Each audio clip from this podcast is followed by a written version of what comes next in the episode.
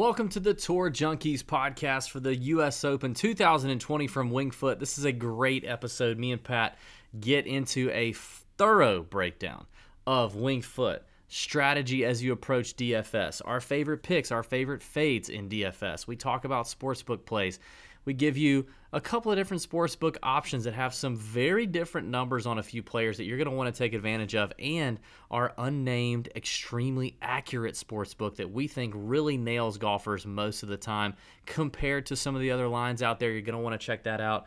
Uh, we're going to have a good time with this one and make you a lot of money. We had some great inside information here as well from players already on the golf course at Wingfoot that we passed along to you. This episode is sponsored by our friends at Holistik Wellness. They have a CBD product like none other, targeted at the stress and sleeplessness we all face and other areas like recovery for those long rounds on the course, or if you're Pat and you're hungover, the next day is a big deal, or your digestion, also like Pat because he's kind of old, elderly, and he has that early tea time after a big dinner the night before. He needs help digesting. So if you need to maximize sleep before a big round, wake up refreshed the morning, and you need a boost uh, to loosen up the body or eliminate stress, the Holistik Wellness CBD sticks are going to do the trick. You just pop them off, pour it in any beverage, literally any beverage, coffee, water, juice, alcohol, doesn't matter. Pour it in, hot or cold, drink it fast, keep the stick stirring in the water bottle. It's that easy. It's super easy. You just pour it, drink it. It's awesome. Water soluble, starts working fast. And our friends at Holistik Wellness have an offer for you right now. If you go to holistikwellness.com, that's holistic with a K, H O L I S T I K, wellness.com, enter promo code TJ25. You get 25% off any of their products available at holistikwellness.com, holistic with a K. Find your stick to get today. Get your 25% off using promo code TJ25 and enjoy the 2020 US Open podcast. Here you go. We're the tour, tour, tour, tour junkies. PGA Tour addicts, podcast juice, you gotta have it. Special guest, DFS, DB in them long shot bets. From Augusta to Sawgrass, we got your picks, we got your stats. Catch a buzz, catch a laugh, sip some rose with Pat. Tour, tour, tour, tour junkies. All right, America and beyond. It is U.S. Open week, the second major of 2020 in September, which is weird, but we're here. Welcome to the Tour Junkies podcast. I'm David Barnett, your host. Pat Perry with me as well, my my other handsome host. Uh, we're ready to roll. I've got my I've got my uh, 2016 Golby Ryder Cup shirt on. I, I brought it out from deep down in the drawer. This thing got a lot of attention, you know, back uh, back at Hazeltine. Do you remember that, Pat? Oh yeah, it definitely got some good attention. It was a it's, it's a great shirt. Um, yeah, it's what's uh, the and you know what? Obviously, very fitting for the week. Yes, very fitting. It's I'm excited. We're at Winged Foot. We're going to get right into this very quickly. Uh, first of all, got to take care of business, which is, you know, what kind of podcast juice are we sipping on for the U.S. Open podcast? For me, I have one more time a transfusion with my lovely Wild Leap vodka uh, out of LaGrange, Georgia. Check out Wild Leap. So I'll be sipping on a tranny, man. Transfusion. Well, we are uh, sipping on a tranny, huh? Sipping on a tranny. um, yes. Anyway, yeah, Which that's I, okay. I'm, that's yes. okay. In 2020, you perfectly fine. If you are said tranny or you're sipping on said tranny, totally okay with us. No, no harm. No harm at no all. No issues whatsoever. You do you. You do you. Yeah, that is exactly right. And and mm-hmm. here's what I'm doing. I'm drinking the same thing you're drinking. I got a little transfusion going right now.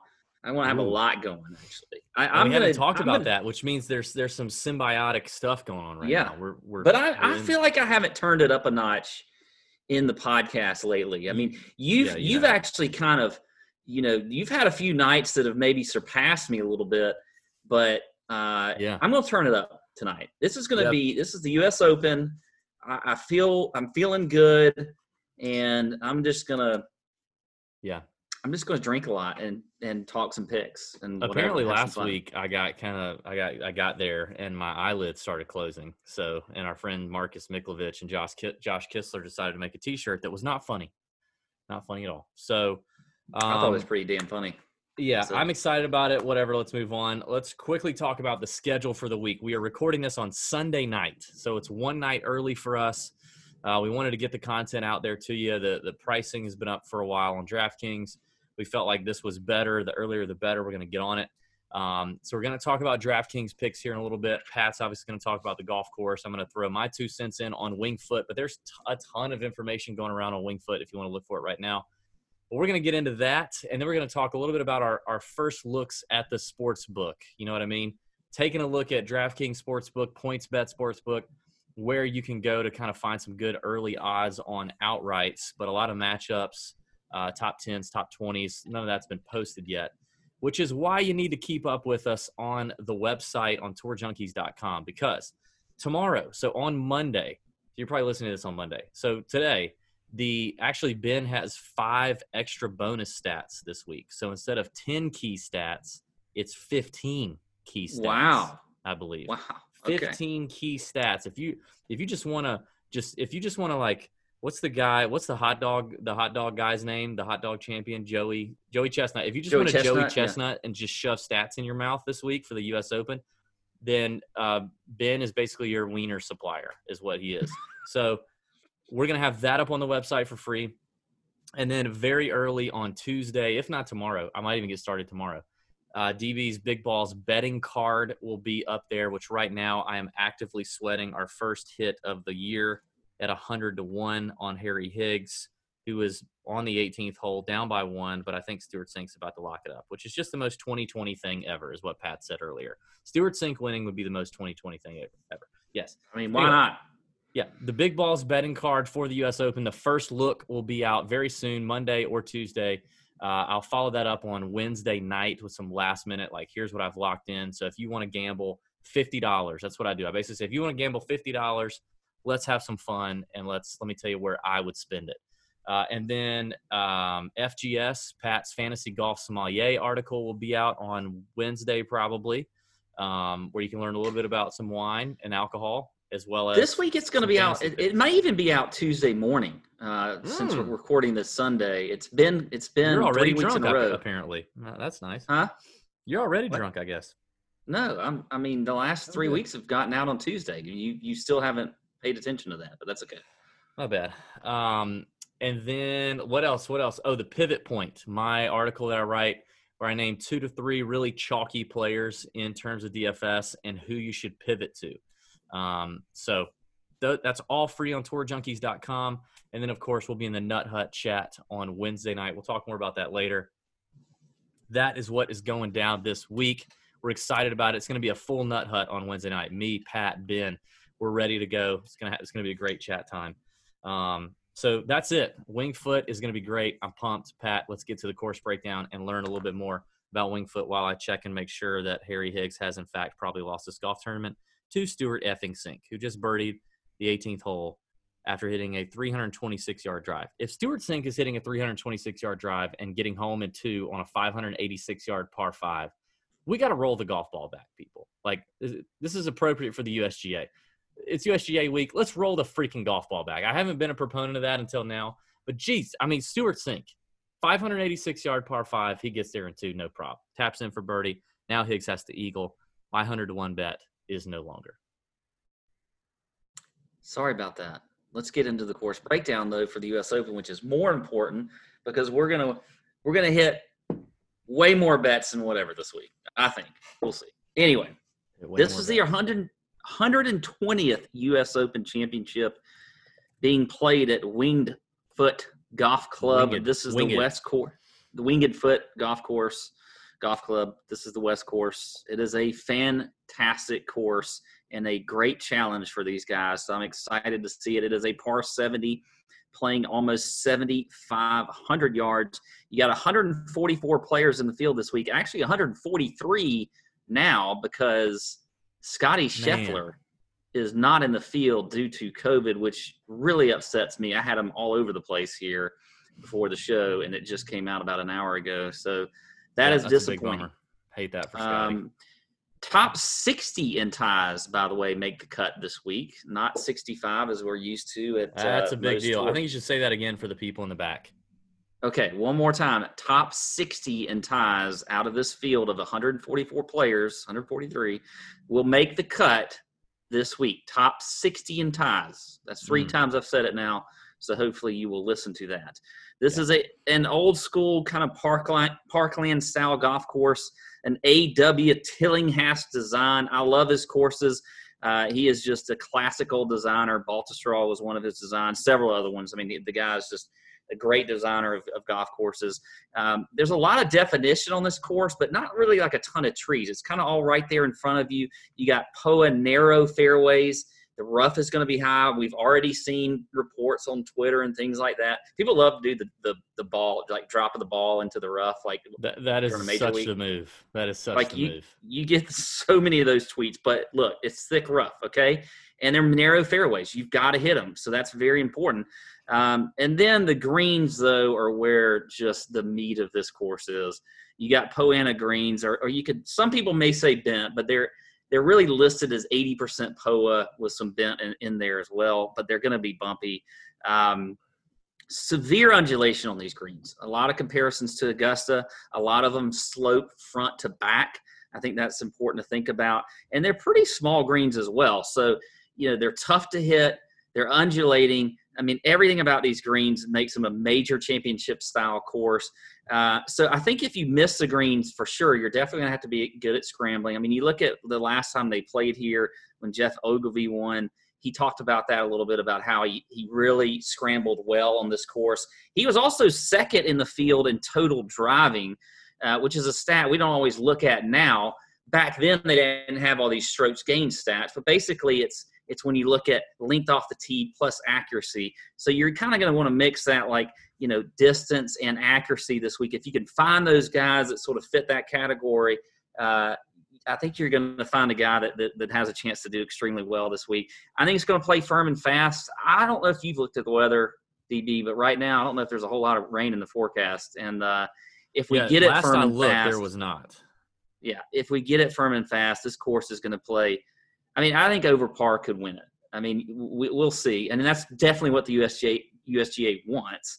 Um, yeah, there is no rain in the forecast between no no like substantial chance of rain in the forecast until maybe Friday, and that's yeah. only forty percent. And then Saturday and Sunday looks pretty clear, so it's it's gonna it's gonna be dry. Yeah, and they're not going to be turning the sprinklers on this week at all. So you know yeah. you'll need to worry about that. But as far as stats, I'm looking at definitely looking at form. Um, I, am looking at that driving accuracy stat I mentioned with distance mixed in. Uh, I look at bogey avoidance always during the U.S. Open. Guys that aren't making big numbers, that aren't making a ton of bogeys, I think that's important as well. And then strokes gained approach and scrambling. Uh, again, these these greens are very tough to hit. You got to be great with your approach game, and if you do miss them, you got to be scrambling your ass off. So there you go. Uh, that is uh, the quick course breakdown, DB. Yeah, uh, great course breakdown, Pat. Loved it. By the way, um, for those of you, I'll say it again: top sixty in ties. So very, and there's a hundred. There's a lot of players. There's there's a lot of players. So you're going to have a very small percentage that get six of six through. You're, you, we should all expect to see carnage, and with the way the golf course is setting up to play, there's not going to be a lot of birdies. There's probably not going to be any eagles, except some somebody's going to luck box into one, I'm sure. Um, but you know, a lot of the scoring is going to come from where these guys finish in the golf tournament, especially if you finish top five, top ten, and you get those extra DraftKings points in terms of DFS. That's going to be a pretty big deal. So.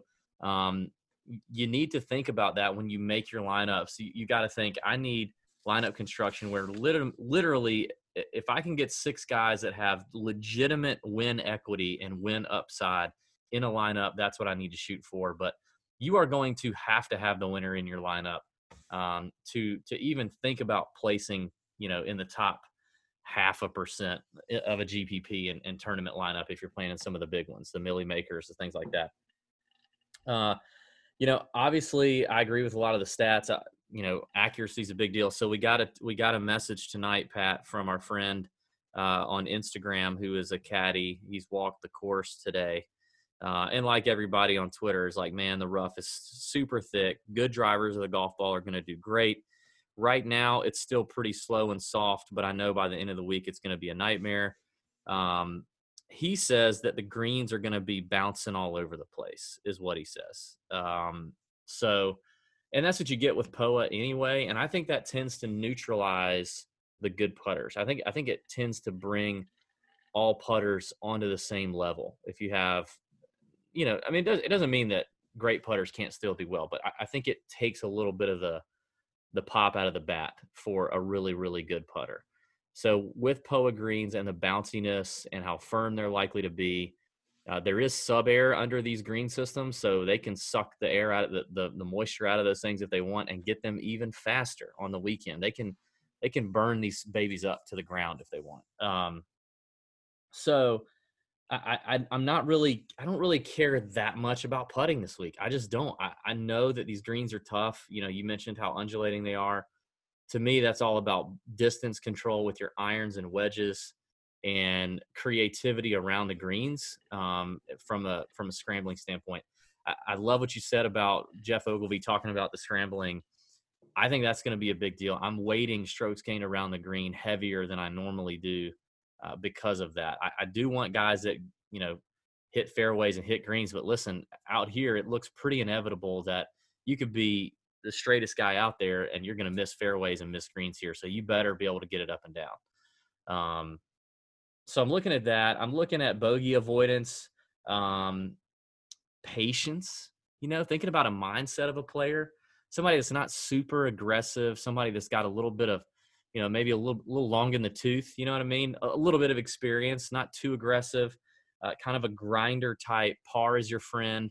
Um, and what we've seen over the over the years is most winners come out of the top 30 in the world. Top 30 in the world golf ranking is where most winners come from.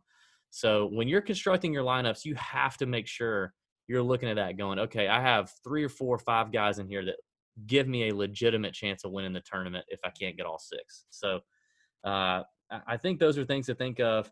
And and obviously in terms of DFS ownership, right, Pat? It's all about ownership. So ownership yeah, leverage. Definitely. Um, good uh, stuff, man. Yeah, I agree with almost yeah, pretty much everything you said.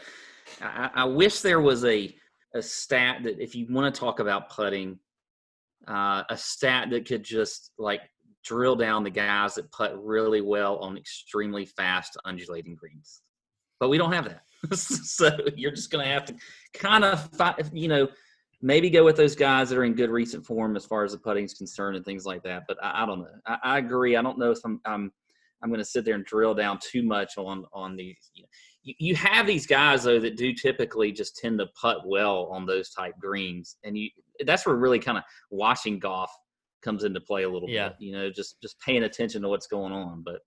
You could um, you could narrow that down actually on on Fantasy National if you only if you knew the courses that fit that mold. So if you're if you're a member at Fantasy National and you know like course one, two, three, four, five, six are undulating, fast, POA, whatever greens, you could restrict your search to just those greens and look at guys who played well there. Yeah.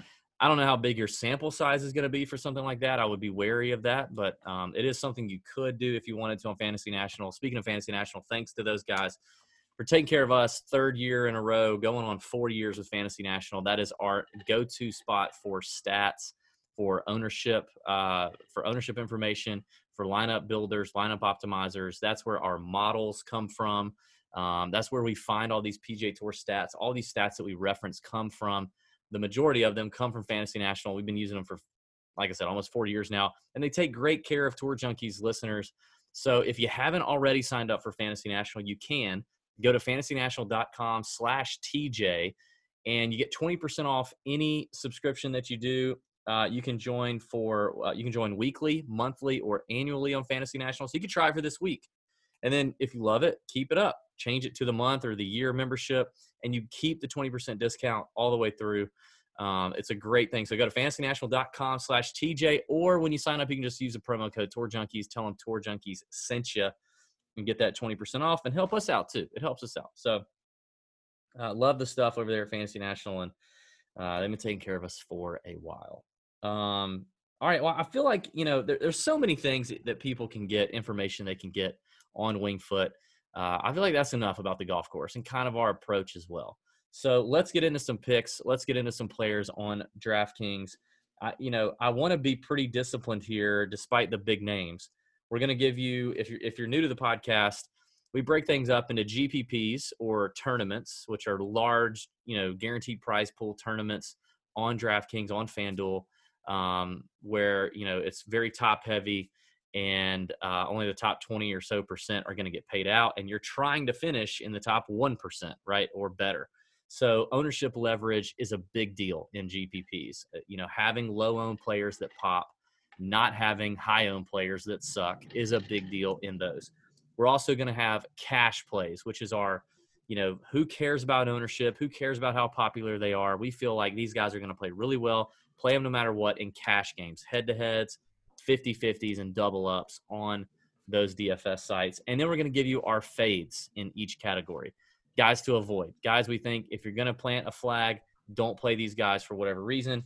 That's what we're going to do. That's how we're going to break it down. We're going to break it down into 9K and above, 8K, 7K, and 6K. And then when we get into 6K, Pat, I have something special. I've done a lot of digging into the 6K because you know what? We get so many questions every week, every Wednesday night in the Nut Hut, don't we? What's like the most popular question in the Nut Hut, Pat? Oh, it's definitely your favorite play under under seven K. Who your favorite guys under seven K, right? Because everybody's trying to is, yeah. stack the top guys. Now, if you were in the Nut Hut this past week for the Safeway on Thursday morning, because they didn't see off till like ten or I think it was ten, yeah, ten Eastern uh, time. One of my favorites was a guy named Harry Higgs, who just finished runner up at the Safeway, and he was three percent owned, um, and he was six something thousand dollars. So everybody's always looking for these little nuggets, right? So I went I really went through some of the names in the 6K, especially the guys coming over from the European tour that a lot of people don't have any familiarity with. So I want to give you my favorite plays in the 6K, but if you stick around long enough, I'm also going to talk through some of those names in the European tour coming from the European tour that I think may be worth a look and maybe you should just forget are there. Don't even get caught up, right? Uh, because I think you're going to get ownership leverage with just about all of them. So looking at who I think could pop in that range, I want to spend a little more time on that. But let's start 9K and above, uh, three tournament or GPP plays, a cash play, and a fade. Pat, are you going to play Dustin Johnson? And if not, or if so, who else are you going to play? I think I will have some DJ shares. He's not listed as, you know, when you know, since we're narrowing it down a little bit more here, he's not listed as one of my plays this week, but I could still end up with some shares of DJ at 11.5. I don't mind that. I think, like you said, there's a lot of good guys in the 6K range that you can play and put fit DJ in your lineup. So, but I'm starting at Justin Thomas at 10 7. Mm. I like the price for him. You know, obviously coming in in good form. He was second last or two weeks ago at the Tour Championship. You know, checks the box. He's he's obviously a great ball striker. Approach, he's number two in the field top 20 in the field in scrambling, 34th in driving distance, 30th in bogey avoidance. Doesn't check the boxing driving accuracy, but you'll see that a lot with these top guys. It's very hard to match a guy, you know, in this that, that, that has a ton of distance with accuracy. You're not going to see a guy that's like number one in accuracy and number one in, in distance. There's just no, right. no, like if we see that guy, he's winning every single damn golf tournament ever. so I love some Justin Thomas this week. I wonder I think his ownership might be a little lower. You know, I, I think you know more people are going to go to some guys around him, but um, we'll see where that that ends up. But but I like him. He is one of my favorite plays here. So that is my first GPP play. My second is Xander Schauffele at 10 1. I absolutely love him. Now, you talk about a guy that can check the box in both distance and accuracy. That is Xander Schauffele. He's also number one in the field in bogey avoidance. He is seventh in scrambling, and he is also top 20 in ball striking. The approach game, not as good right now, but we've seen him in great form. Again, just like JT was second at the Tour Championship, another course that's very difficult off the tee, and you've got to, you know, got to keep it in the fairway. And, and it's it's just, I think Xander is just primed and ready to win his first major championship. So at 10 1, I like him as well for your tournament lineups.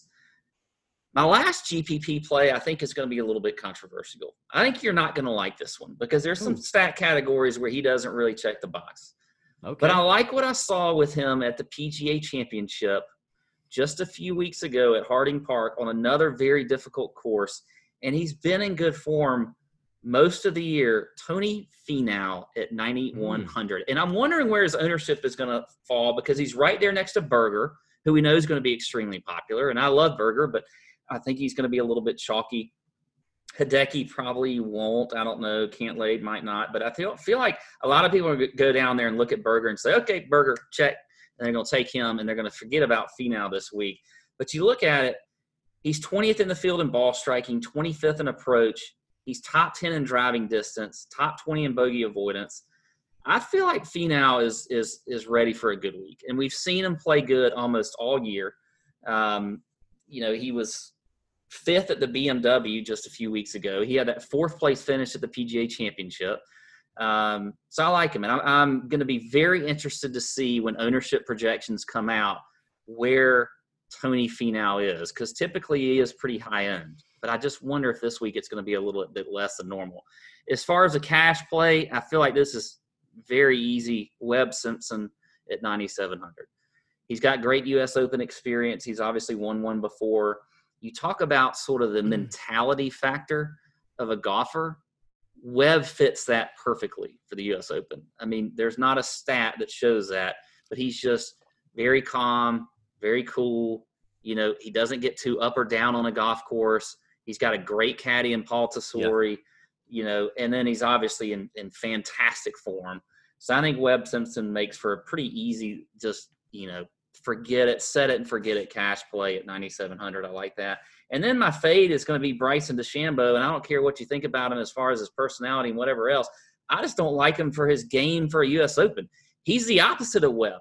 I think he gets a little bit flustered when he starts spraying it or doesn't do something right or whatever. I think the U.S. Open is just not a great tournament. Now, or tournament for him. I like him for the Masters, something like that. Yeah. But I yeah. don't like him at the at a U.S. Open and he's just you know he's he hasn't played near as well as when we had the restart. And he's obviously going to he's number one in the field in driving distance but he's also 114th in the field in driving accuracy. His approach game he's 126 in strokes gain approach and around the greens he is 91st so i just don't see bryson doing anything yeah. you know and that price of 9900 i still think is just way overinflated based off of how he played, you know, going on a couple months ago. So there you go. That Here's what's going to happen. Uh, I want I want to stay on Bryson because come Wednesday night, you're going to be looking at ownership projections, and Bryson's going to be like six percent projected. He's going to be low, and you're going to be like, ooh, ooh, ooh, ooh, you know. Mm-hmm. And then that's tempting. That's tempting. I am trying to talk myself out of it because my fate in this range is Bryson as well. It, the you cannot, from what we're hearing, from what we're seeing, from what the USGA has made it very clear they want to do with this golf course, you cannot play this golf course well missing the fairway, which means Bryson has to dial it back off the tee. He has to. But so so you're taking away his greatest weapon, but he's not even tour average with his irons right now. He's awful. He's terrible. So you're moving him further back from in the fairway from where he's he's typically used to if he hits a fairway, and you're moving him. You're putting a long, you know, well, not longer. God, he's so complicated. You're not putting a longer club in his hand because all of his clubs are the same damn length, but you're putting a different club. A, the, the face angle is different for crying out loud if you're moving him back, right? And then his his his game around the green is so bad. I think that for Bryson to come out in top five, top ten, this thing would be he, he is gonna i mean he's gonna have to have one of the best you know chipping around the green uh, performances he's had in recent history. So i think bryson is the the, the obvious fade here. Um so i am going to play dj i will pay the 11.5 i think there's plenty of value down below we can mess with um, for you know someone who puts best on POA surfaces for someone who is playing the way that DJ is playing right now, I can't avoid him, and I I, I want to play him. I, I I like the win equity. I think he has more win equity than anyone else in the field right now at this moment, with everything clicking the way that it's clicking, and I want to have the winner. And I honestly believe DJ is the clear favorite coming into this week. He just is. Um, and so, and he's got a great U.S. Open record, as we all know. Uh, incredible U.S. Open record. I mean, uh, just in the last five years, a first, a runner-up, and a third. So, I gotta, I gotta have DJ. I agree with you on Xander, and I think Xander may be a little chalky. Um, people are to dodge Rory right now, and I think, I think you should. I think Rory's not there right now. It's he's he's not he's not all there at the moment. Um, he he finished top ten at East Lake, um, but it just remember there's only 30 players, so uh, he's just not all, all the way there. So I think people are going to play Xander. I think I could see him being popular, but I don't care.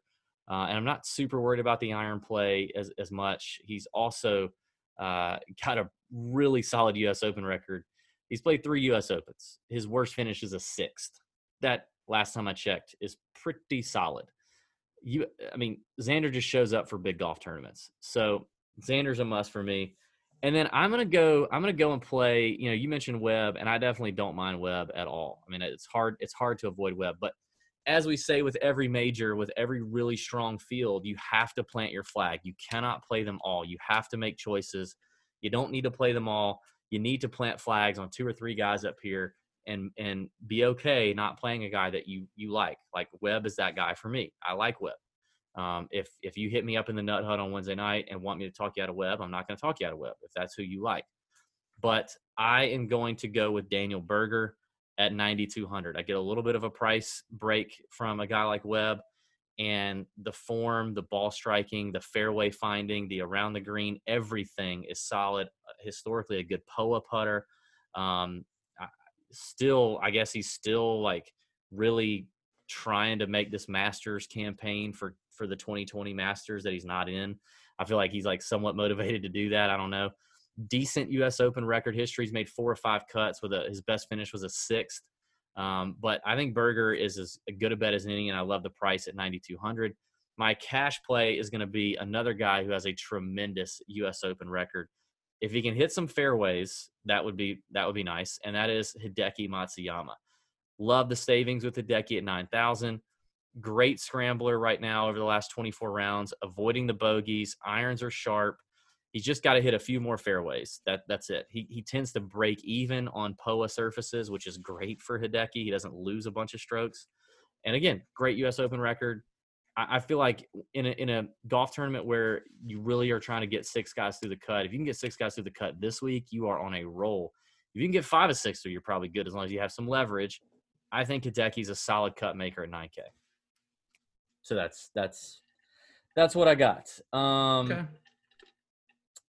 Yep, yep. All right, let's get down into the 8K range on DraftKings. I'll I'll kick us off here.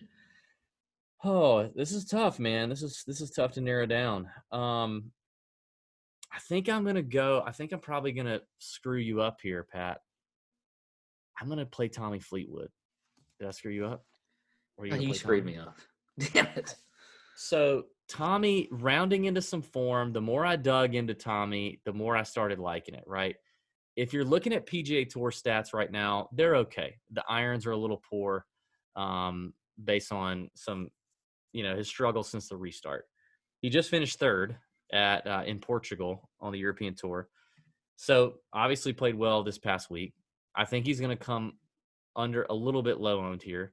Um, great U.S. Open record plays difficult golf courses pretty well. Best putting surface historically on the PGA Tour is POA. Has the distance uh, and the accuracy combo off the tee. Uh, he's also all right. So we talk about this from time to time.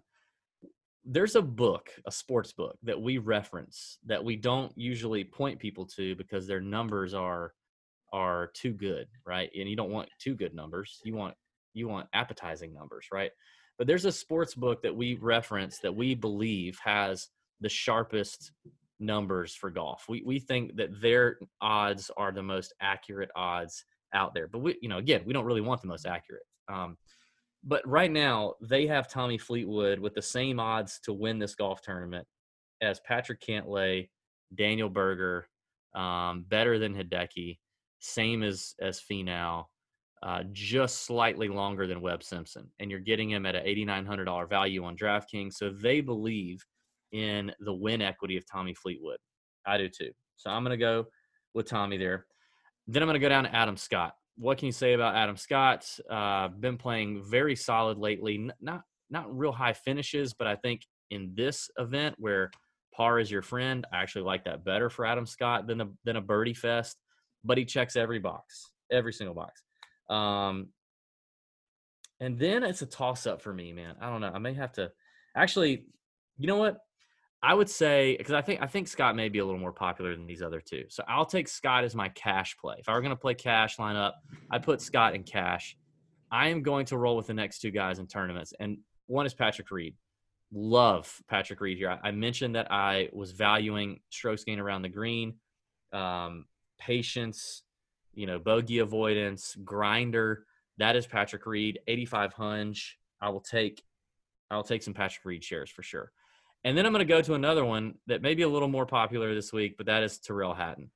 I haven't really been a big believer in Tyrrell Hatton so far in the restart. It's kind of burned me a little bit. He's played really well. Um, if you look at the non-starting strokes at East Lake, he finished fifth, I believe. Uh, so played great at East Lake. Checking all the boxes, puts well on POA, another grinder, you know, kind of guy. Uh, a T21 and a T6 in his last two U.S. Opens for only $8,100.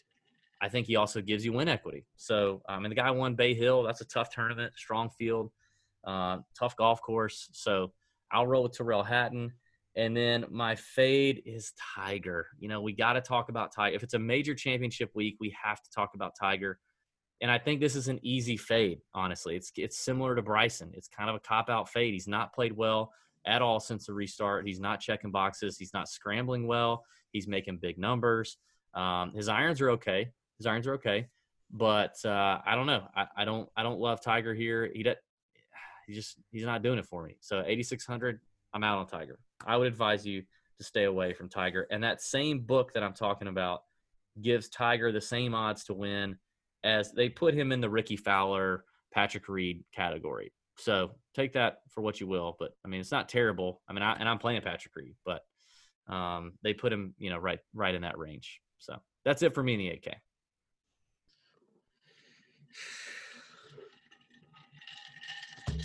Oh, people are going to be yelling at us about your ice and your Yeti, by the way. Thanks for that. That's that's all they might as well hear in this range because you just basically named every effing player that I had written down. So I don't have anything right. else to add.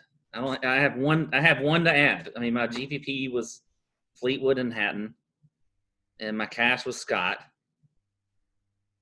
My fa- so I mean, you had everything I had written down, which really pisses me off because I didn't think you'd go Fleetwood, mm. but whatever. So my fade's going to be Jason Day at 8800. I feel like I feel like we may have missed the. If you didn't play him back when he was hot, you think you missed the boat? Maybe. I think you missed the boat because after the PGA Championship, where he was T4, he had a miscut at the Northern Trust. He was 64th at the BMW Championship. We know he's always got a little bit of an injury risk in there somewhere. And if he's hacking it out of the rough, which he's probably going to be doing a good amount this week, uh, he could hurt his back or do something or, you know, tweak an ankle or I, I don't know. You just never know with Jason Day. Doesn't, you know, he's not very accurate off the tee does have decent distance, and he's great around the greens. We know that Jason Day is one of the best scramblers on tour, but his approach game right now isn't that great as well. Uh, as far as the ball striking and everything else, so I think that you know people might if if it, it, it will, I'd like to see where ownership is on him. today, Junior. You okay? Anyway, Jason Day's my fade, and everybody else, I'm with you. This this, this just drives me crazy. Well, do you want to start the seven K, or do you want me to do that? I can start the 7K. Okay. Maybe you'll steal my place. Let's see if that happens. I doubt it this does. the nitty gritty uh, right here. This is where big decisions have to be made here, Pat. Yeah, and there's there's a lot of guys that I actually like in here. So I will start at the top with Paul Casey at 7,900. I like him this week. I think he is a good play. Checks the box and approach. He's second. Sorry, looking. I was looking at it. He, he, does not check the box and strokes gained around the green. He has. He, he definitely has the distance. He's 24th in distance. He's 37th in fairways gained. He's third in the field in bogey avoidance. You know, he he can be frustrating. He can definitely be frustrating as far as uh, his play but I don't think the ownership is going to be that huge on Paul Casey this week. I mean, it, will be, you know, maybe in that 10 to 15% range, which I'm okay with for tournaments. So I like Paul Casey at 7,900. And he's been in pretty good form. I mean, he had that second place finish at the Northern Trust. You know, I think that was that was important for him. You know, 23rd at the Wyndham, T19 at the uh, at the PGA Championship. So, no, sorry, God, I'm looking at. I keep looking at the wrong guy. Sorry, he was second at the PGA Championship. Sorry. Anyway, you know what? I should just go first in every range and then let you just say, yeah, copy and paste. Yeah, and so well, what I'm getting mixed up with with Casey is my cash play, which is actually Harris English, also oh. at 7,900. So I'm looking like literally like right next to both of those guys. Harris English, we obviously know is in great form as well.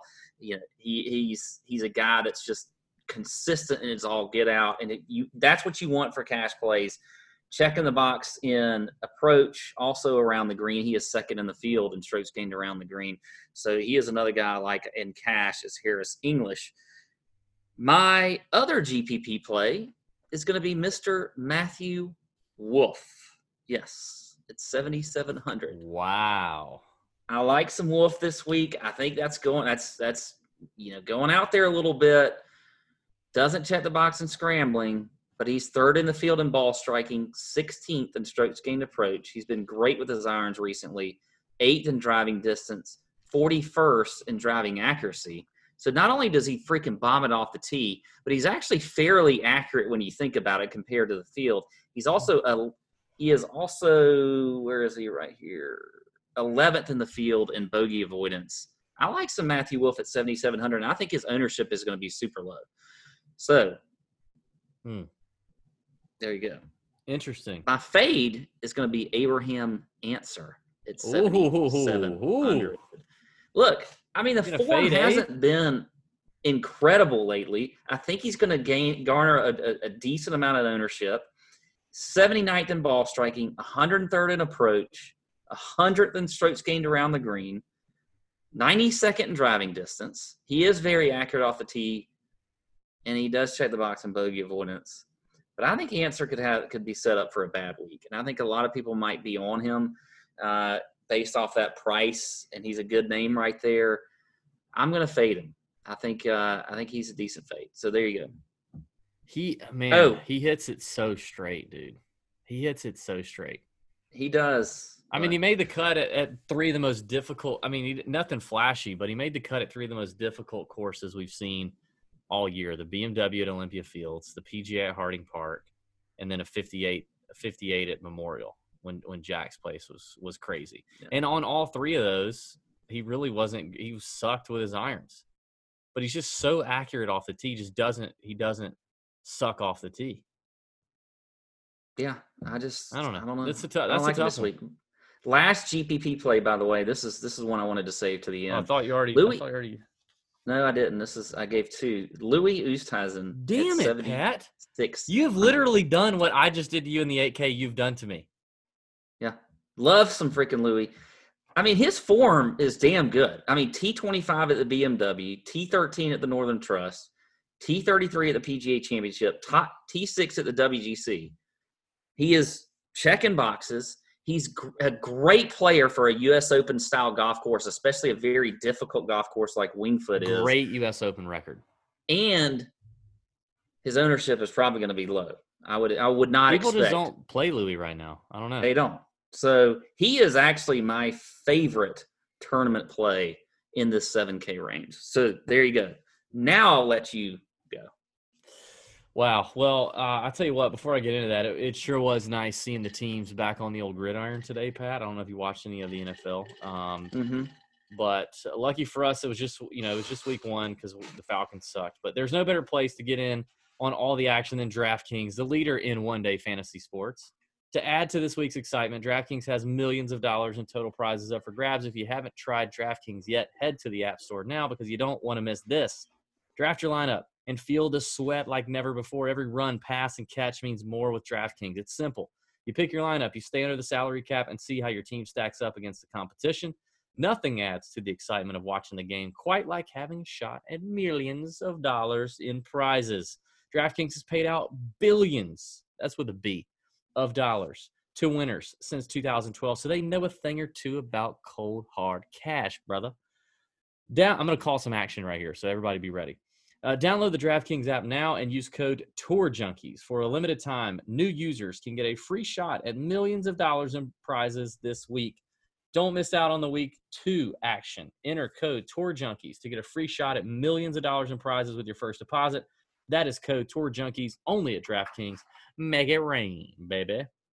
Uh, I guess Pat's gone to get a refill, or his tiny old man bladder is letting him down, and he has to go tinkle. So I will say, I got to be honest with you. Now, if you're new, if you're new to the Tour Junkie show, we've done this for five years, and every show, without fail, we don't talk to each other about our picks ahead of time. We don't give any inclination as to who we like, who we don't like, what our stats are, none of that.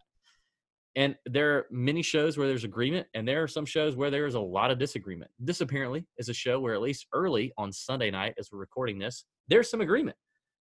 I had three names circled as my favorites for some tournament GPP leverage in DFS.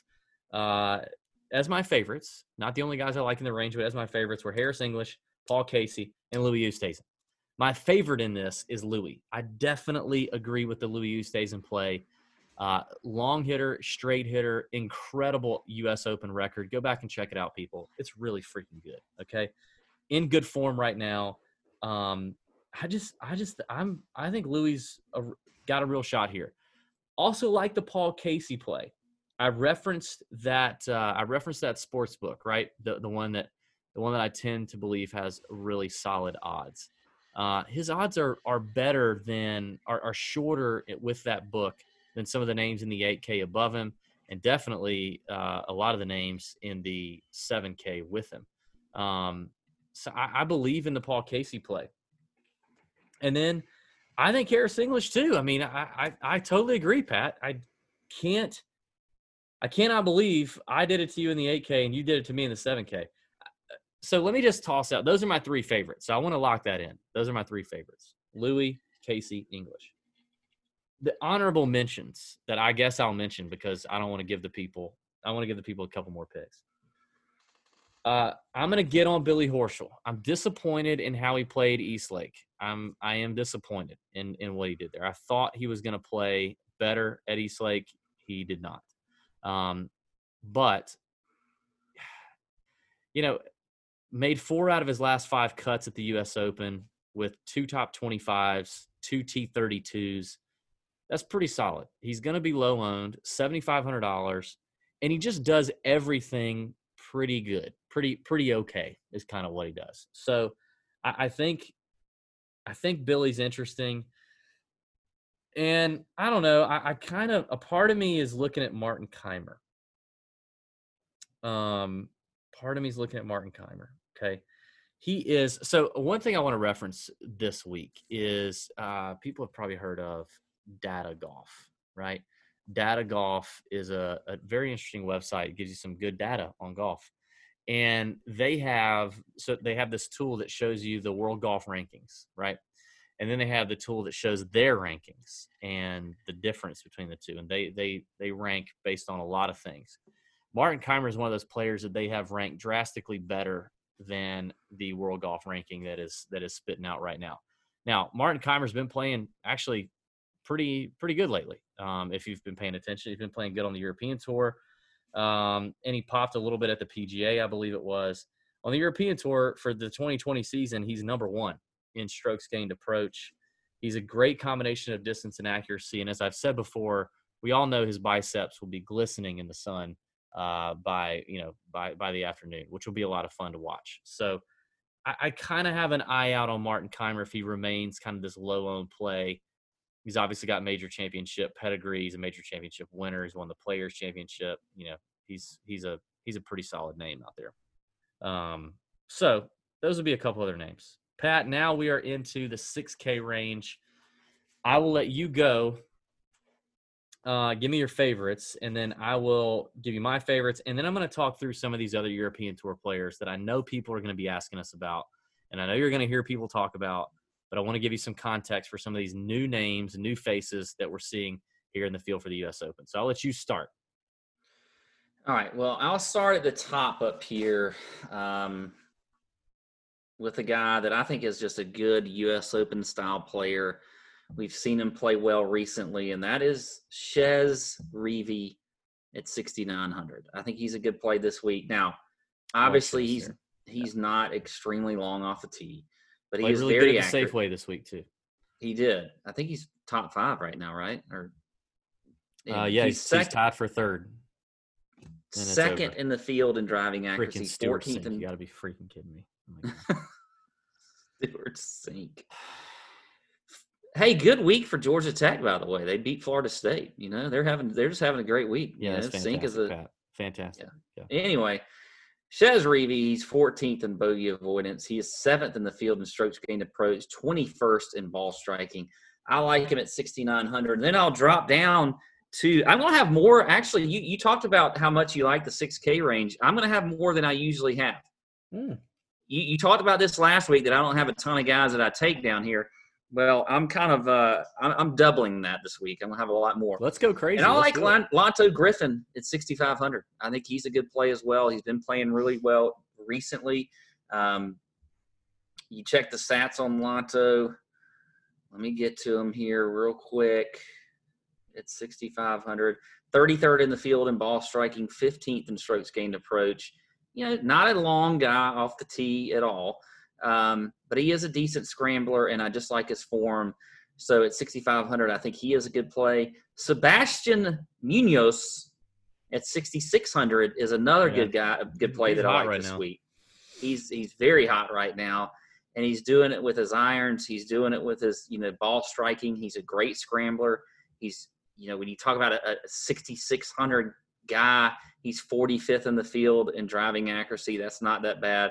And 33rd in the field in bogey avoidance. I think he is a good play down there at 6,600. Next guy that I will mention is, if I could read my writing, and I can't. So you go next because I can't read. Dude, you know this is a U.S. Open show, right? Like this is supposed to be a, kind of a big deal. Like, what are you doing? Yeah, you, I don't know. Okay. Uh, well, I just realized I also didn't give you my fade for the 7K range. Uh, See, you know, very... you know, this is a U.S. Open show, DB. Well, I mean, I figured it out. You didn't even catch it. You didn't even know. Um, but my fade would be Gary Woodland, defending U.S. Open champion, has been in not great form.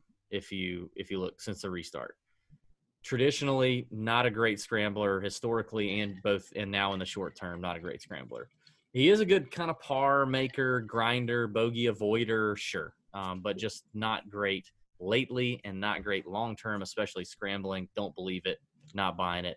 And then my cash play for the record I had written down is Louis Oosthuizen. So I, I realized I forgot all that stuff. So I remembered who my other my other play here in this range, that? and that is I'm going to say the name wrong, but Matthias Schwab. Matthias Schwab. I think that's right. Schwabi. 6,500. I think he's a good play this week. You know, he's he's uh, checking the box in. Hmm. You know, what is he? Hmm. Good lord. Ball striking. This is approach. Great. Strokes gained around the green. Bogey avoidance. I like some Schwab at 6,500. One of those Euro Tour guys. You mentioned you have several down here that you like. I think he could be someone that makes a little bit of noise this week. Very cheap at 6,500. So he will be my last 6K guy that I'll get. Well, yeah, he's a Euro Tour guy. He's been playing a lot on the PGA Tour here lately. By the way, thank shout out to Marcus Miklovich for f- helping me self discover that all along I've been confusing Chris Baker and Christian Bezuidenhout. Um, I figured that out. So I'm sorry for misleading the people last week and weeks prior talking about Chris Baker being a Euro. He's not a Euro. He's literally from like freaking Indiana. So Um, my bad there. My bad. That's, that that was on me. That okay. was on me, folks. That was on me. I'm, I'm sorry. Just let me just let me knock that out real quick. Um, hey, I got to remind the people though before I get into the 6K, my my pick for the 6K, the Nut Hut. If you've not joined the Nut Hut and you're like, what the hell is the Nut Hut? On tourjunkies.com. That is our private member only chat room. We do we do a, a member only YouTube video. Um, that is where we take our caddy inside information, our PGA Tour coach inside information, and we put it up there on Tuesday or Wednesday before the golf tournament. Uh, where just last week we had insight on two players that were both 9K and above, big name players for the Safeway Open. They were both 9K and above. We gave you inside info. One of them trunk slammed, and one of them finished 52nd. I'll let you figure out who they were. Uh, but that was pretty good information, right? Um, Pat chose to ignore one of the pieces of information and just tanked himself like an idiot, but uh, he, it is what it is. Uh, you also um, didn't like uh, my FGS Pop the Cork play of the week, which was Mr. Kevin Streelman. Pretty sure you were anti Streelman in the Nut Hut, and he finished yeah. in the top five. Yeah, good job. Uh, anyway, I'm, I'm talking about the Nut Hut right now, Pat. Why are you just why are you distracting the people from the Nut Hut? The people need to go to the Nut Hut and subscribe because what I'm talking about is only ten dollars a month. Literally ten dollars a month. That's it. Ten dollars a month for so like 250 a week. We we do a freaking there's a, there's 50 golf tournaments coming up in the next 52 weeks. Okay, so for that little amount of money, you have the potential of of having a week where or two weeks or three weeks where we give you some really valuable inside information that will help you pivot or not make a mistake or do something different. Um, and you get to chat with me and Pat and Ben every Wednesday night um, about last minute lineup decision, decisions, sports betting stuff, questions, whatever. Uh, and there's a ton of sharp people in the Nut Hut, a lot of sharp members. In fact, since the restart, Nut Hut members have won $3 million since June 8th. It is September, what is it, 13th right now. Since June 8th, Nut Hut members have won $3 million in DFS. That's huge for only $10 a month or $90 a year. Go to tourjunkies.com, join the Nut Hut, come hang out with us, with Ben, with fellow Nut Hut members. And starting this week, we will have a brand new Nut Hut listener league, right?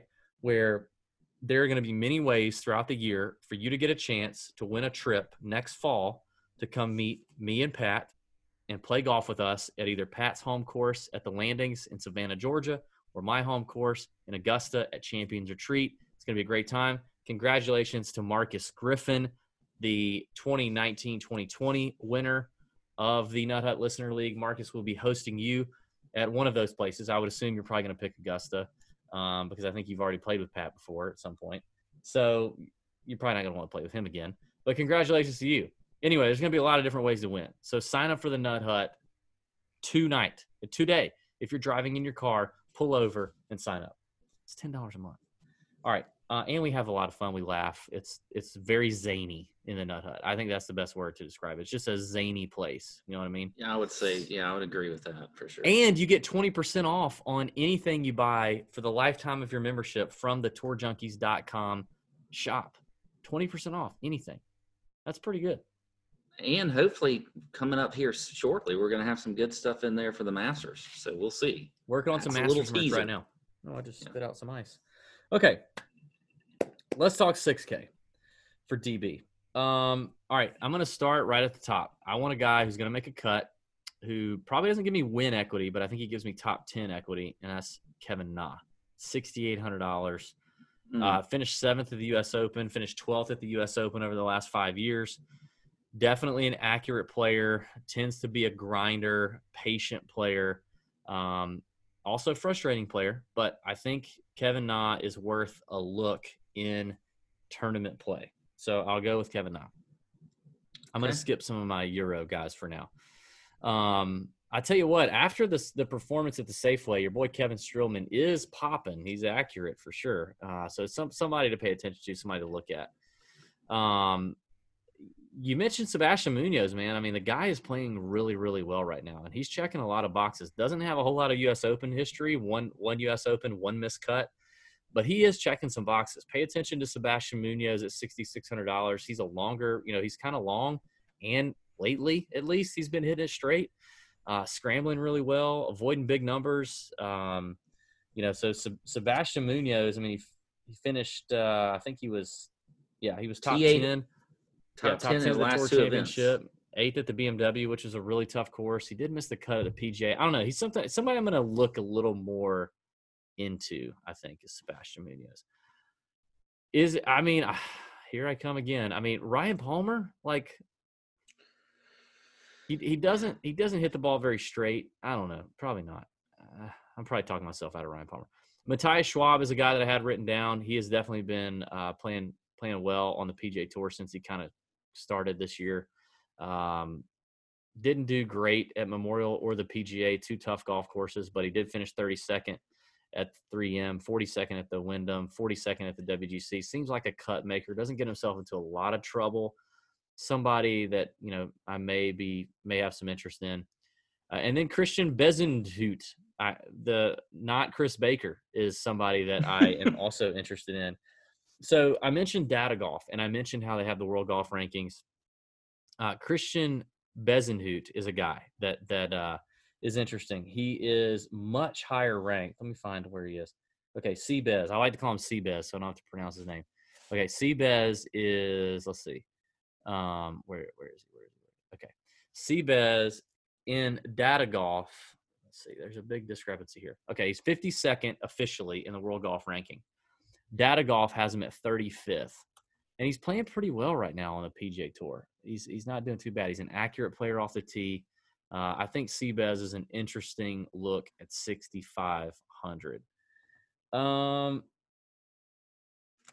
I I totally agree with your Chez Reavie play. I think Chez is going to be pretty popular, but I do like I do like where he's at. Accurate, playing well. Like I said, just just finished third at the uh, at the Safeway, but I think he is going to be rather chalky for sure. Now Corey Conners, great tee to green maybe we can get a little inside info on him come Wednesday night in the Nut Hut into how he's putting.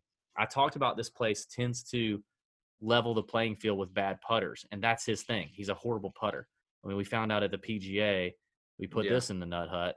Actually, this was on the Nut Hut inside information that Corey Conners was uh, was trying out all these different putting styles, like the week of the PGA. He was so lost and he missed the cut. So we know he's not a great putter. But if this Po, if these Poa greens could possibly neutralize that, he's a tremendous ball striker. So Corey's interesting. Maybe a pivot from a guy like Chez Reavie, who I do think is going to be popular. But um, all right, that's that. Let's talk about some of these euros, Pat. Do you have any euros, by the way, that kind of stand out to you? You have a question about? Maybe I'll maybe I'll have maybe you could be you could be the listener. You could be the guy who's like, hey, what about this guy? You know, so as you're scrolling through, and and there well, may be.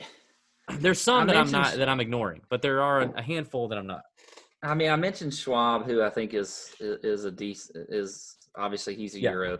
I think people always look at Thomas Pieters because he's one of those guys okay. that popped a few years ago. I think that's one that is interesting to me. Let's talk um, about Thomas Pieters. You tell me a little bit, bit of, you know, tell me, give me some more about Thomas Pieters. Maybe, maybe why Mike should play him. Now he doesn't have a great U.S. Open record, he's missed a cut, you know, both times he's played in 2017 and 2019. Um, but yeah. he's an interesting name to me, so I'll put him out there. And then the other yeah. one that I thought, no, no, no. Let, us let's, let's stop and talk about Pieters real quick. I want to talk about him.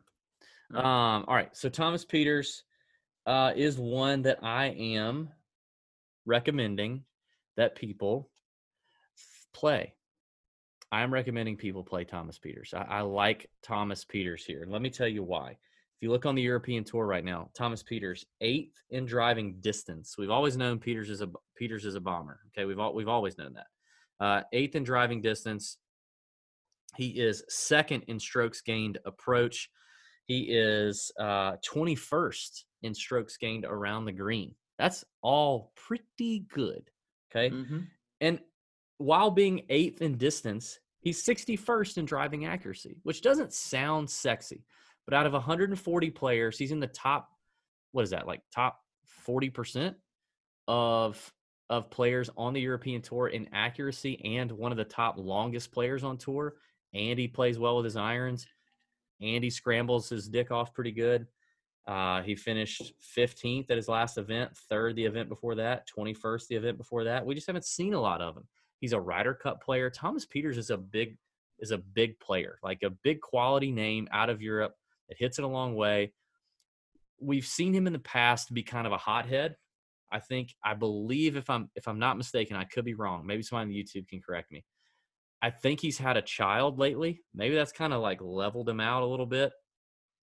Uh, but I think Thomas Pieters is one of the Euros that I would say, yeah, I think I think let's have if you like a little sprinkle of Thomas Pieters, I think you sprinkle a little Thomas Pieters. Okay. What's another one? Why don't you throw out another one, Pat? Another one. I'm going to go a little bit lower on you here, and um, at 6,300, Justin Harding. Justin Harding is a big fat fade for me. He has sucked okay. on the web.com or Korn Ferry Tour lately. I can't believe I just said that. Uh, yeah, just a just a fade for me. He's a longer hitter, fine. He's done okay on some PJ Tour events. I'm going to say no on Justin Harding. Lately, the form is not great. Okay, uh, another guy. Let's see here. Um, I'm going to ask you about fun game. Fun Andy game. Sullivan. I'm glad you asked me about Andy Sullivan, Pat.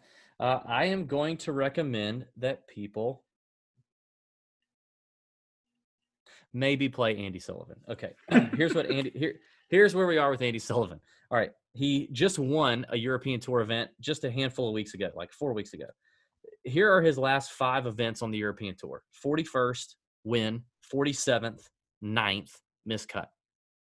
Pretty good form. Like that's that's solid form on, on the European it. Tour. Andy Sullivan has played in major tournaments throughout the years.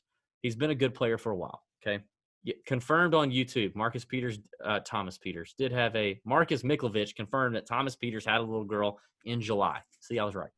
Uh, strokes gain home life. He checks the box. Back to Andy Sullivan. If you look at his European Tour record uh, or, or statistics, 51st in distance, 82nd in accuracy. Okay, so just kind of that middle, that kind of middle guy, right? He's probably like a uh, who would we compare him to on the PJ Tour? We'd probably compare him to like a uh, shit. Um, like a Billy Horschel. He's like a Billy Horschel. He's like pretty accurate, okay distance. Actually, he's probably worse than a Billy Horschel. Anyway, he's not bad. Third in strokes gained approach on the European Tour and top 50% in strokes gained around the green. Not a bad scrambler, but he's got experience. That's what I kind of like about about Andy Sullivan. Is he's, he's he's got major championship experience and I think he could be I think he could be a guy that you know does okay. He finished 23rd at his last U.S. Open, so not too shabby for 6,300. All right, ask me another one. Okay. Lucas Herbert. Herbert. Herbert. I have nothing on him. Ask me another one. Okay. All right. Um, Eddie Pepperell. I just nope, did that. I'm, nothing on nothing on Eddie Pepperell. Okay, uh, how about this one? This was a good one for you because I've seen him. I just feel like he's popped somewhere on Twitter or whatever. But Connor Seam, sign. Yeah, yeah. Um, anything on young, him? Good young player. Uh, he's been really hot on the European tour right now. So yeah, if you look at his game log on DraftKings, uh, he's finished eighth, eighth, third, and nineteenth his last four events. Uh, not too shabby. Let me see what. Uh, actually, I didn't look at where his. Um, let me tell you his data golf world ranking. All right, world ranking, official world ranking is 205. Data golf has him at 161. Obviously, a you know they they think they're higher on him than the world golf ranking. However, knowing what I know about some of the other players in here and where data golf would rank them, I would probably say he's a fade. All right, I'm going to mention a guy real quick who's not European, but I think worth mentioning because we're from Augusta. We got to mention Greyson Sigg at 6,100, who has been lighting it up on the Korn Ferry Tour lately. Uh, I don't know if I mean I think if if you play him, it's just because you want to, and it's a little bit of a flyer play, and he's cheap as hell, but he is in great form. I think Greyson Sigg could be a guy that you could throw in throw in a lineup in a tournament and he might pop. You never know with the US Open. I mean, we get some crazy some crazy guys that make the cut and have it give it a run at the US Open. I mean, hell. If it, yeah, we do. If it were me, I'd rather play Will Zalatoris at 60. Yeah, I would. I, I agree with that. As good as Greyson Sigg's been on the Korn Ferry Tour, Will Zalatoris, Zalatoris has been amazing. Has been unbelievable. In, uh, in fact, Data Golf has Zalatoris as the 42nd ranked player in the world. That is tremendous. He just finished runner up today at oh, another. Oh, he or, is or no, amazing. Yeah, runner up today at another Korn Ferry event. Yeah. Zalatoris, I think, is worth hitting over on the sports book side. I think he's worth a top twenty or top ten bet. I agree. Um, all right, let me let me not delay this any further and talk about a couple more uh, European Tour players. One is Rasmus Højgaard. Rasmus Højgaard. My goodness. Or okay. whatever. He is at sixty eight hundred dollars. Okay. Here are Rasmus's most recent finishes. You ready for this? Second, sixth, third, win, 31st on the European tour. AKA pretty, pretty good. Um, bookmaker, uh, yeah. Anyway, uh, let me talk about this. In terms of his stats, in terms of his stats on the European tour, he is fifth in driving distance. Hits it a long way, young kid. 63rd in driving accuracy. So top 40% in accuracy and number five in distance. Pretty solid. Um, he is 13th in strokes gained approach and 71st in strokes gained around the green. I'm pretty sure this is Rasmus's first major, which is obviously pretty big. But if you're gonna play, I mean, it's it's tough. It's this is a big boy tournament. This is big for the young fella. He's 6,800 bucks. But I think in a large GPP, you don't get crazy. He's going to be like three percent owned or less. If you if you're playing mass entry on on DraftKings or FanDuel or something, it, he might be worth a sprinkle. That's all I'm saying because he is a he is a very talented young player and he is hot. He is in hot form right now. So I think he has upside to finish top twenty. I think that's legitimately his upside. So, and Højgaard is uh yeah he's a, he's a young young boy. So all right uh and then the i'm gonna give you another one. Uh, where is he? Let me make sure i pronounce his name right. Romaine romaine lettuce. I love romaine lettuce. It's actually my favorite type of lettuce. If i had to pick any any lettuces it would be romaine. I would actually Rom- agree with that. I would agree with yeah that. romaine uh lang lang langat Langasque Langasque i guess is who he is uh, his recent finishes on the European Tour go like this 57th, 26th, win, miscut, and a 17th. 37th in driving distance, 48th in driving accuracy. He's a great total driving kind of guy.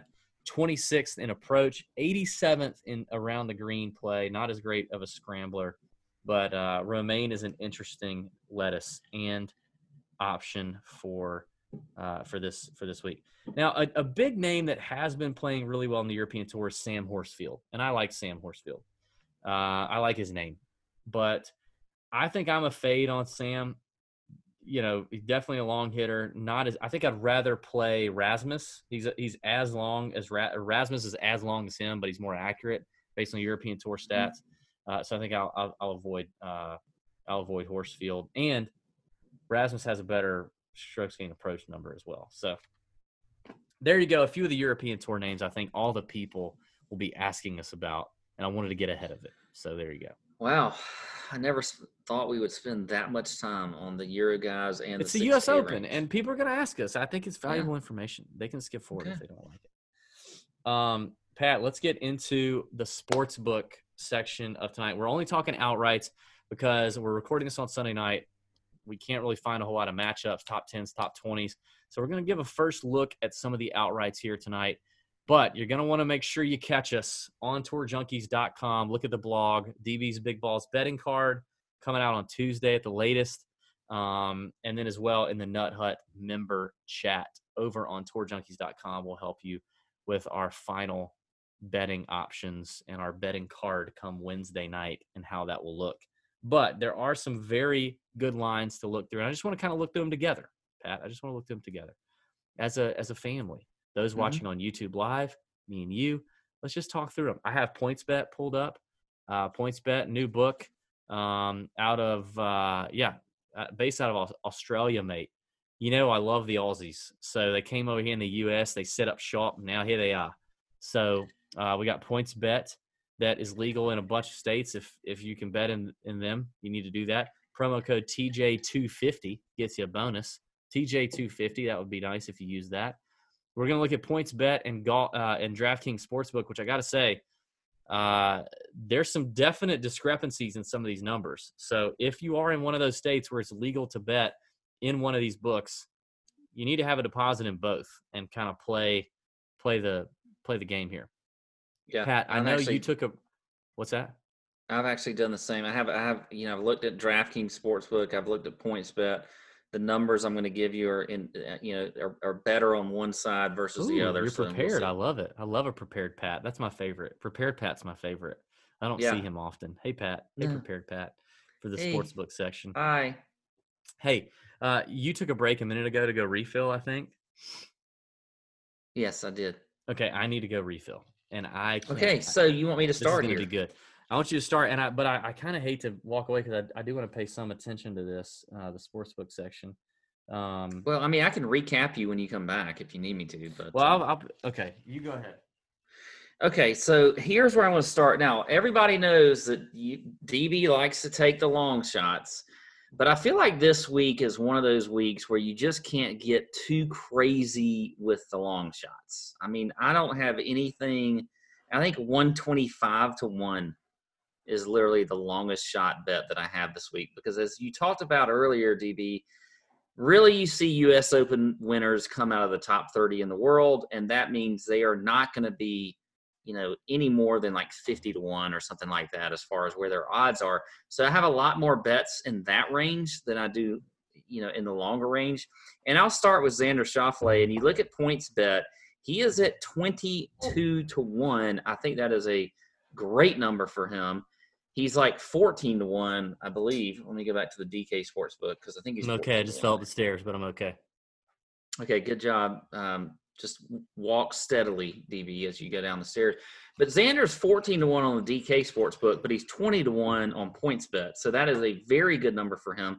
I like that as well. Also, Webb Simpson is at 28 to 1 on points bet versus 20 to 1 on DraftKings. So I think that's another good number to look at it on points bet. Louis Oosthuizen, Hazen, Heisen, who was a guy that we ever, both liked. Have you ever stirred a drink with a Lego? No, but that's resourceful, huh? That's very resourceful. Um, so so far, DB, I've mentioned Xander Schauffele at twenty to one, 22 to one on PointsBet, which is a much better number than DK, and then Webb Simpson at twenty eight to one, and then Louis Oosthuizen at sixty six to one on PointsBet. Oof. I think is another good God, number as well. And then um, longer shot. I just want it all over myself. I want to just put it all over me. Well, my okay. Right. Hey, you you've just given them the Lego tip. Let's stop rubbing yourself with oil and crap. But anyway, the longest bet I do have is Billy Horschel on points bet at 125 to 1. I think that's a good number. But switching over to DraftKings Sportsbook, let's look at that. That actually, you're going to get a much better number on Tommy Fleetwood, who is at 40 to 1 on the DraftKings like Sportsbook where he's 28 to 1 at PointsBet. So I think that's a good number for mm. him. Tyrrell Hatton, 50 to 1. Pick your pick your poison. Pick your best whatever you want to bet on. He's the same number on DK Sportsbook as he is on PointsBet at 50 to 1. So there you go. Those are Ooh, my okay. outrights. There you go. Pat, I would like to kind of just kind of vibe off of your outrights if you don't mind. Mm-hmm. Um, mm-hmm. Okay, you had all right. So I, we talked about this in the DFS section that we have another sports book that we kind of that will go unnamed that we consider a very accurate golf handicapping sports book. But we don't like betting over there because they're too accurate. We want them we want the numbers that are not accurate on the long side, longer side of the sports book spectrum. So in I want to reference some of these to that unnamed very accurate book. One of them you mentioned Xander Schauffele, who's 14 to 1 on DK. Uh, what is he, 22 to 1 on points bet? Is that right? Yeah, 22 to 1 on PointsBet. 22 to 1 on PointsBet. Our accurate book has him at 14 to 1, where DraftKings has him. So clearly a value on points bet for Xander. Um, All right, so dropping down, you mentioned uh, what was another one that was very sexy? Webb at twenty-eight to one. No, I don't like the Webb bet. Uh, I mean, it's okay. Usti at sixty-six to one on Usti. God, I love that. Sixty-six to one on points bet. Uh, let's see. Yeah, I don't. Okay, well, I guess if I'm being partial here, if I got to be partial, uh, the the unnamed accurate sports book has Usti at 81 to 1. So F them. They got wow. that wrong. Okay. I, love, I, like that. Then. Me and you both love Louis. So yeah. We love Louis this week. What is he on uh okay, well he's 66 to 1 on both DraftKings and points bet. What about Hatton? You mentioned Hatton. He's 50 to 1 on both as well.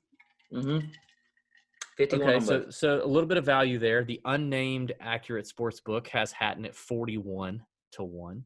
So Okay. All right. Fleetwood was the other really good one. You said uh, Fleetwood on DK Sportsbook was 40 to 1. 41. But 28 to 1. 28 to 1 bet. points. Jeez.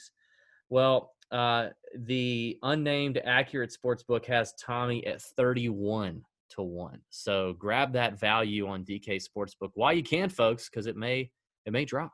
It may drop. What were the other names that you said? Is that it? I had Billy Horschel at 125 Billy? to 1 on points bet where he is, I believe, 100 to 1 on DK. I think he's 100 well, to 1 on DK. He is. So actually, both appear to be a value um, because, and obviously, you want the 125 to 1 on points bet, but the unnamed accurate sports book has Billy at 81 to 1 instead of uh, the 100 to 1 on DK and 125 to 1 on points bet. So they, they, they seem to like Billy Ho. Billy Ho and Louis, the same odds there from that book. I'm not sure if I agree with that, but um, they didn't ask me. All right, so I definitely love your Fleetwood play at uh, at 40 to 1 on DK. I will also back your Xander Schauffele 22 to 1. That's as short as I'm going. I mean, you, you guys know me. I, I don't I'm I'm a I let my nuts hang when it comes to golf betting. So we're going to do that. I'm not going to have a whole lot of 22 to 1 Xander Schauffele's. But if I were going to go a little shorter and I was a I wanted to be a you know what, and I would do that uh, I would I would play Xander Schauffele. But the forty to one Fleetwood is very attractive. Uh, I will I will definitely take that. the world PointsBet has Tiger at sixteen to one. Good God. Okay, this is where and he's 28 to 1 on D. Like, I don't understand. Like, we haven't seen him even contend in a major. And he's 46 to 1 on unnamed accurate sportsbook. 46 hmm. to 1. This is where you see the, the trap. People like to bet on Tiger, obviously. so okay. Just... I guess I guess this is why I'm not a I'm not a uh, I'm not a handicapper and uh, uh, an odds maker because I'm thinking if I set the line at 16 to 1 on Tiger, I'm not going to get any action. But like I would want a little action on Tiger. I would want a lot of action on Tiger. A lot of that public action on Tiger and knowing that he is he should be is real odds should be well longer than 16 to 1. Why not set the number back a little bit, get all your action? I, I don't understand that. That that's well, a that's I think they're actually they're act if you think about I looked at this earlier in the week because the US Open odds have been out for a while. They must be getting action on Tiger Woods because his odds have shortened.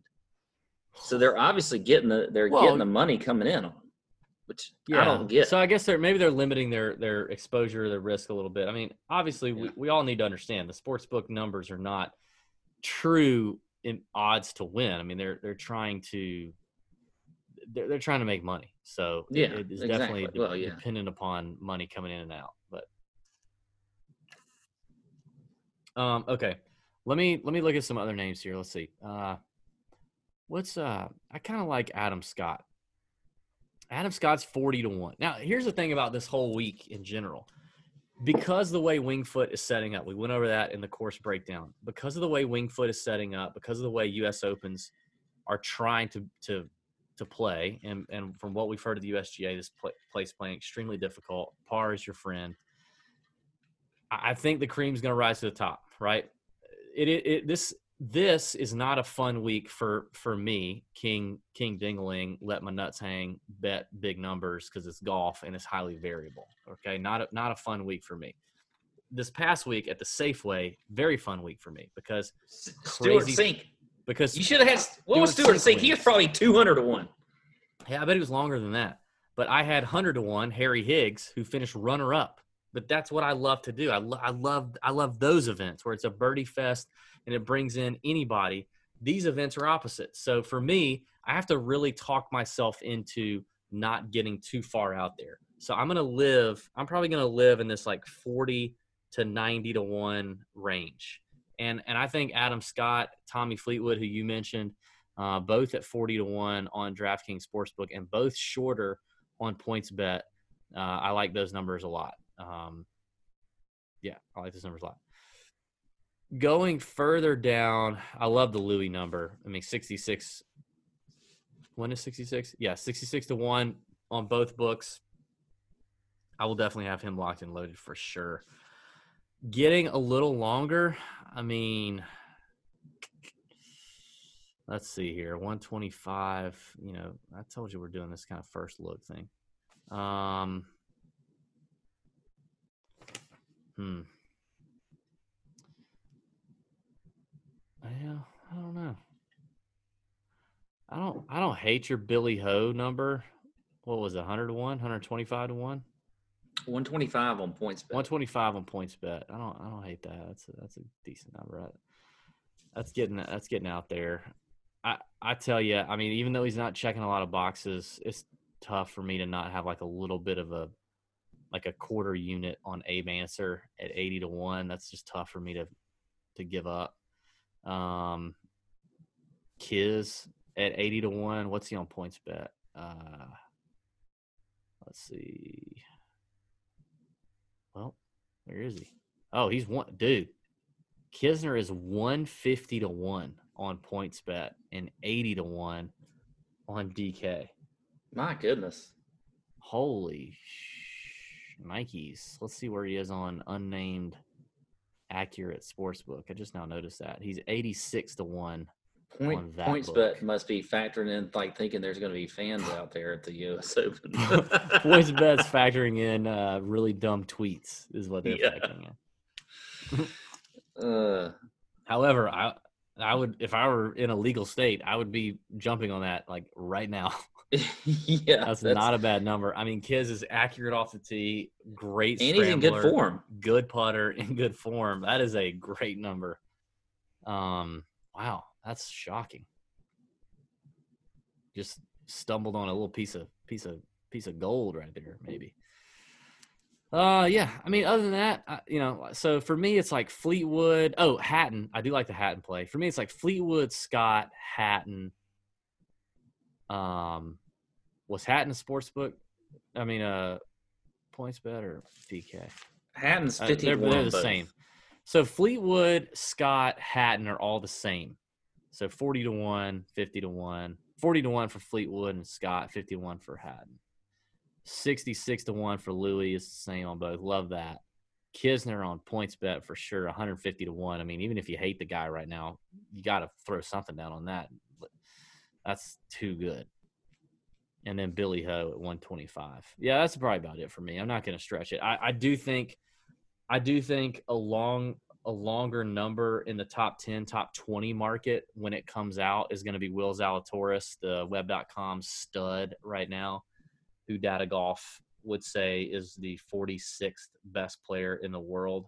Um, no, sorry, 42nd best player in the world. I think Zalatoris is worth a look in that top 10, top 20 market. Other than that, you know, we'll have to check and see when all the number when all the when all the bets come out. So check us out on on tourjunkies.com for that. Anything else to add to the sports book stuff, Pat? We ready to have a little bit of fun before we wrap this thing up? Uh, I think that's it. Not that we haven't been having fun. I mean, this has been so much fun, Pat. You having fun? Mm-hmm. Okay. uh, good. All right. Uh, final segment of tonight's podcast, the Chunk and Run, which is uh, viewer questions, where you submit a golf related question and a non golf related question. It could be about literally anything, and we answered those questions. And maybe you care, and maybe you don't. And this is the part where you get rid of the podcast and you turn it off, which is fine. Um, you can go ahead and do that because we don't have any more ad reads, so you're good. Uh, the Nut Hut, uh, the Chunk and Run tonight uh, comes from listener Christopher Donaldson, who sent these questions in a long time ago. This is why you got to even you, got to keep the faith, people. If you send them in and we we add them to the list and we don't we don't ask them of ourselves right away, that doesn't mean they're not coming in. So Christopher Donaldson, this is your moment of glory, but maybe you've already stopped listening to us by now because you can't stand us now. Um, but here, here, you are. This is your claim to fame. You're, you got the nut hut question. I mean, the, God, why do I keep saying that? The chunk and run questions for the U.S. Open podcast, which is a big deal. All right, Pat, let's have a little fun with this. Um, here we go. Ready for this one? What PGA Tour golfer would you allow to hook up with your wife if you could play two rounds of golf with them at any course? If so, what course, what golfer, and why? Who would you pick, Pat? Now, you know, obviously, we would not want anyone to hook up with our wives other than us. I thoroughly enjoy hooking up with my wife. But hypothetically, if I had to do this, I came up with an answer. I'm gonna. I mean, I'm gonna. Okay. This is a weird question. So it's so. Let me just get this right. So it's the PGA golfer that you would let bang your wife, but then you play two rounds with them on any course, and if so, which golfer and what did you? Why did you choose them? What course? Yeah. Okay. Yeah. Yeah. Here's what I'm going to go with. This is a weird answer. This is actually a guy that I faded today. Hmm. Jason Day.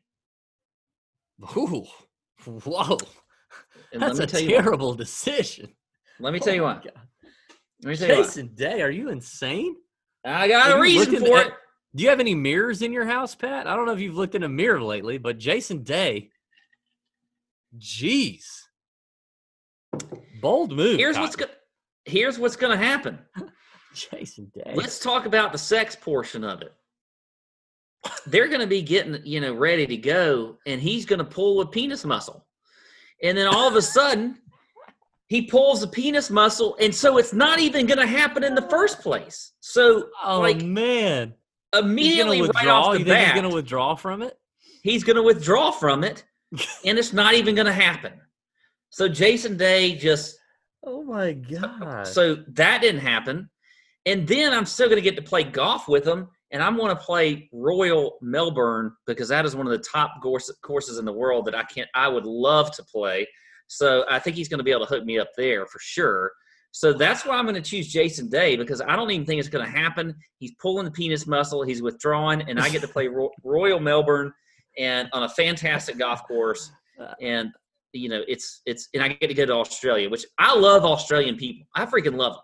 I mean, if you listen, like any of them out there, just great people. I do too. They, I love Austin. They have great personalities, and I think I'd yeah, have he'd have like two people that with your wife. No, uh, he's not going to run away because he, he couldn't follow through with what they were about to she do. She won't care. She won't care. Yeah. So there you go, Jason Day. Dude, that is. I mean, I get the logic. Totally get the logic. I mean, it's probably a coin flip that actually happens, but still, the accent alone, like that is that is that's pretty insane. It's a risky move. It's, it's getting I some. Mean, you know, I like reviews. to take some risk. It's getting some rave reviews from the YouTube audience, and Josh Kistler says, with that logic for DB, it's got to be Kevin Na. Except I wouldn't want to play golf with Kevin Na. I mean, I wouldn't turn it down, but it's not. Um, dude, yeah, with Jason Day's accent, he's tall, dark, and handsome. You are you are done. You're done. Well, my broken, initial thought broken was, dick or not, you're done. You know, you you kind of have to weigh a little bit about like like if you want to play with them, like you want to enjoy golf rounds with them or whatever. Yeah, hundred percent. And so, like, I thought about Bryson because I thought like Bryson would just oh. so suck so bad, probably in in bed, that like it it would just be he'd overthink it he'd overthink, everything, and then by the end of it, my wife would be like, "All right, this is ridiculous. whatever. Like you suck. There's nothing that you know. Obviously, my husband is much better than you." Why would you um, want to play golf with Bryson? Though I have no interest in. But that's what I'm saying. I wouldn't want to play golf Literally with Bryson. None. I would other like than, to play golf. Other than to like, you know, obviously he'd outdrive me every hole, so I'd be hitting first, and maybe he'd be at his ball ahead of me, and I could like purposefully, like somehow hit him with it and possibly I don't know. I can't think of a reason to play with Bryson. Maybe Day would reciprocate too. okay, okay. You might. I, mean, I don't know. I, you get to play with him at Royal Melbourne if it's what does he get at what does he get from you? Like what does he get from you? He gets to go he gets to go put on a tie and like look at some stocks with you or something? Like what is that what does he get to do with you? Bring Jason Day to work day? I don't know. I don't really think. I didn't get you know your turn. I kind of thought of two golfers, but the same golf course. Um, and I do like the Royal Melbourne call. That's very good. I would love to play Royal Melbourne for sure. A bucket list golf course, yes. Um, but for me, it was it was actually it's actually the combination of player and course for me, if I think about players, I, I, went I went straight selfish DB first. All right, who does DB want to play with? Who do I really bad want to play with? Because I'd have to want to play with you really bad to allow this to happen, right? This can't be freaking you know Joel Dahmen, right? Like I love Joel. He'd be a lot of fun. We'd have a lot. Of, it can't be Harry Higgs. I, we'd have a lot of fun. It can't be that because I really there has to be like a historic reason for me to want to play with you. And to me, Phil Mickelson is that kind of player. Like he's he's he's an iconic Hall of Fame, incredible stories, hilarious, just great player. I would want to walk the fairways of Augusta National, a course that I have gotten to play before, and you have too. Um, but I would like to walk the course with Phil and play it with Phil. And for me, that would be worth it. Now, the advantage for me is Phil is getting up in age while he has taken care of himself lately. He's not like some physical specimen. He's, you know, my wife for years has made fun of Phil's man boobs, and she still feels like she, when she closes her eyes and looks at Phil, she sees Phil with man boobs, even though I tell her all the time, like, babe, coffee for wellness. He doesn't have man boobs anymore. He's like in shape. He's good. She still closes her eyes and sees Phil with man boobs. So I I think she would not love it, and I would love it. So Phil is that. The other one for me that's like a, a close second is Rory. Same course. Rory at Augusta. I'd love to walk Augusta with Rory. He's a little short Irishman. Um, sure, Rory's in good shape right now, but like he's not a he's not a he's not some, you know, he's not Adam Scott. You know, you're not gonna let you're not gonna let Adam Scott do this or Jason Day. But um, Rory, you know, little wee wee little Rory with his you, you know I don't. Eh, I feel like that would be a safe one too. It's got to be safe enough, but very interesting for me on the on the back end of this deal. So that's. But I think Phil's my number one. So there you go.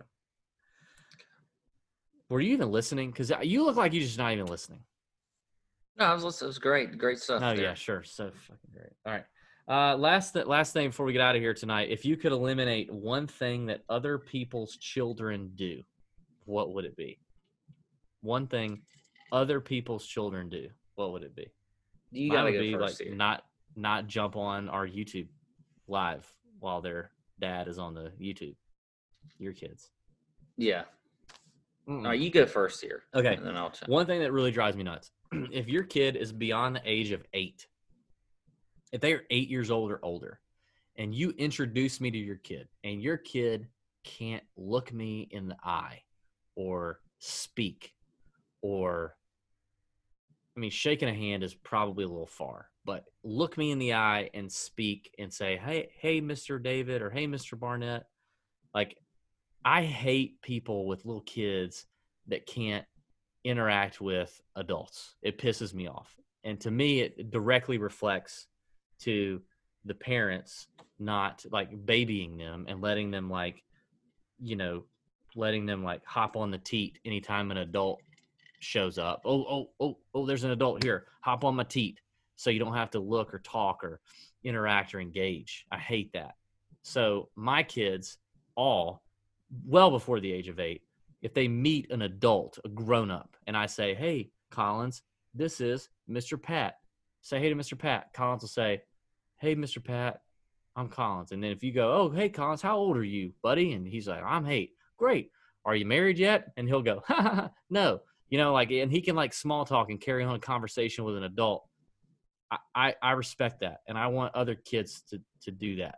When I get a kid that can't look me in the freaking eye or like my, I have someone very close to me who did not order her own meals at a restaurant until she was 18. Like, if she was at the table with her parents, her parents would have to order for her because she didn't want to talk to the server. Off with her head. You know what I mean? Like, I can't handle that. My kids will not be like that. If yours are like that, you got some fixing to do. I hate that. So that's that's how I would stop. Oh, I had a tough one with I. You know, kids are kids to me, so they're going to do certain things. They're going to react in certain ways and whatever else. You know what I hate? Hate is little smart ass shit kids that have no respect for adults and they just act like they they're just cocky as shit and they they like and I see this in the in in sports when it comes to like my son is playing flag football and baseball and whatever and they just they they talk back to adults and whatever else mm. but the thing is is that they get that from their parents and that pisses me off because they just they don't have any respect whatsoever and uh, i just i don't like cocky kids i hate yeah. cocky people and i hate cocky kids it drives mm. me crazy and I feel like a you know cocky kid should just like they don't have any humbleness to them. Like if you're if you're good Correct. at sports, that would, be, that would be hard to be humble and cocky. Yeah, it would be. So I don't know. And just this was a tough one for me because there's a lot of things about kids that piss me off. Um, but but I just don't like cockiness. I, I don't like it, and I think it comes from their parents you know, yeah. comes from their parents. Cocky kids are the worst. They are the worst. Yeah. All right. Well, you know what? We got to end on that, man. I mean, cocky kids are the worst. It is what it is. Um, thank you guys for sticking around. If you're still here, that's amazing. Uh, we appreciate you listening to the podcast. If you get a chance, maybe uh, leave us a review on iTunes. Maybe that'd be nice. I don't think they call it iTunes anymore. They just call it Apple Podcasts. But leave us a review. Five stars would be fantastic. Maybe write a little something nice type it up, uh, make it good, make it nice, make it funny, make it great, make it memorable. Uh, that'd be awesome. We're gonna have a great week for the U.S. Open. We're pumped. Hope you're pumped. We're gonna record Tour Junkies after dark now, Pat, and this should be a good one. Another good one. I think it's because I'm great. I'm feeling good. I'm I'm at Planet Wild Leap right now. I'm in the I'm in the wild right now. I'm wandering. I'm ready to go. All right. Thanks everybody for watching. May your screens be green for the US Open. See ya.